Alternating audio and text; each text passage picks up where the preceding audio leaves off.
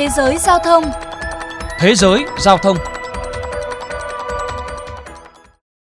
Quý thính giả đang lắng nghe chuyên mục Thế giới giao thông được phát sóng trên kênh VOV Giao thông Đài Tiếng Nói Việt Nam. Thưa các bạn, quá trình điện hóa các phương tiện vận tải trên thế giới đang tới rất gần ngã rẽ khi nhiều nước như Nhật, Trung Quốc, Anh, Pháp hay Đức xác định sẽ loại bỏ hoàn toàn xe sử dụng động cơ đốt trong ngay đầu thập kỷ tới và thay bằng xe điện. Còn tại Đông Nam Á, có thể nói rằng Singapore đang dẫn đầu xu thế trong khu vực với nhiều chính sách khuyến khích sử dụng và mở rộng hạ tầng xe điện trong những năm gần đây. Đây là nội dung chính của chuyên mục hôm nay. Mời các bạn cùng lắng nghe. Ngày 19 tháng 7, hãng Tesla thông báo điểm sạc xe điện đầu tiên của hãng tại Singapore chính thức hoạt động. Đây là điểm sạc có quy mô nhỏ nhất mà Tesla từng thực hiện, chỉ với 3 thiết bị sạc V3 Supercharger. Mỗi máy có khả năng sạc đầy một chiếc xe điện chỉ trong 15 phút. Tuy quy mô không lớn, nhưng đây là điểm sạc hiện đại nhất tại Singapore ở thời điểm hiện tại. Điều này không chỉ đánh dấu sự có mặt của Tesla tại Singapore mà còn thể hiện quyết tâm của quốc gia này trong việc hiện thực hóa giấc mơ xe điện. Bộ trưởng Bộ Giao thông Singapore, ông Iswaran chia sẻ. Quá trình chuyển đổi sử dụng xe điện sẽ được đẩy nhanh khi giá xe rẻ dần và đa dạng hơn về chủng loại.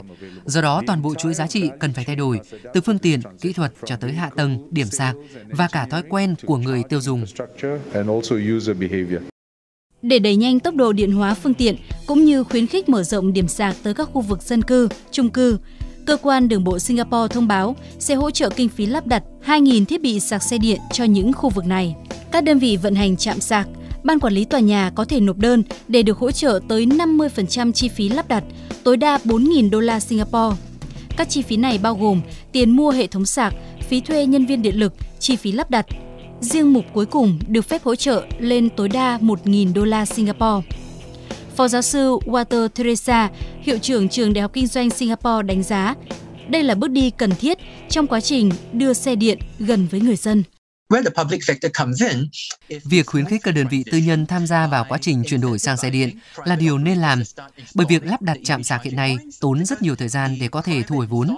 Cụ thể là phải tới khi chúng ta có một lượng lớn xe điện lưu thông trên đường. Tuy nhiên, điều kiện để được hỗ trợ kinh phí là thiết bị sạc phải thuộc loại thông minh, cho phép người sạc giám sát, điều chỉnh tỷ lệ sạc. Ngoài ra, quy định cũng chỉ cho phép hỗ trợ số lượng thiết bị sạc chiếm tối đa 1% diện tích khu đỗ xe tại mỗi khu dân cư hoặc chung cư. Quy định này chủ yếu hướng tới công tác triển khai ban đầu, chứ chưa hướng tới số lượng lớn nhằm tiết kiệm chi phí. Để nhanh chóng gia tăng số lượng điểm sạc trên toàn thành phố, giới chức đang lắp đặt chủ yếu các thiết bị sạc thông thường, chưa phải tối tân.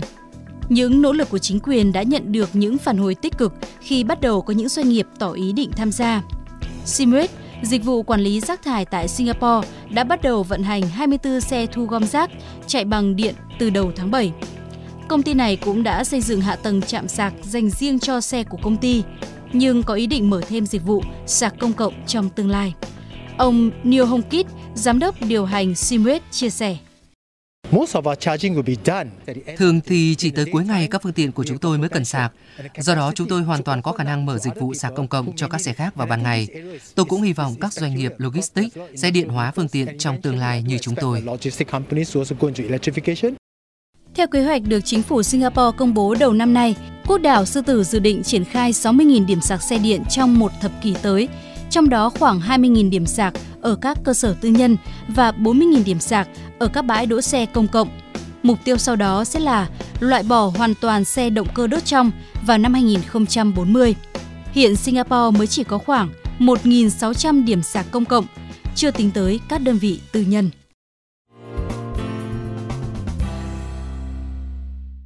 Các bạn thân mến, theo Cục Đăng Kiểm, số lượng xe điện hóa ở Việt Nam rất ít.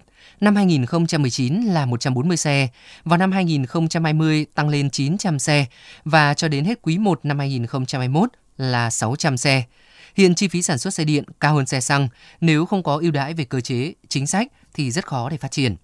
Vào giữa tháng 5 vừa qua, tại cuộc họp với lãnh đạo chính phủ các bộ ngành, tập đoàn Vingroup đề xuất thí điểm ưu đãi thuế tiêu thụ đặc biệt và lệ phí trước bạ trong 5 năm đối với ô tô điện. Lãnh đạo chính phủ cũng nhất trí cần có giải pháp mạnh quyết liệt để hỗ trợ.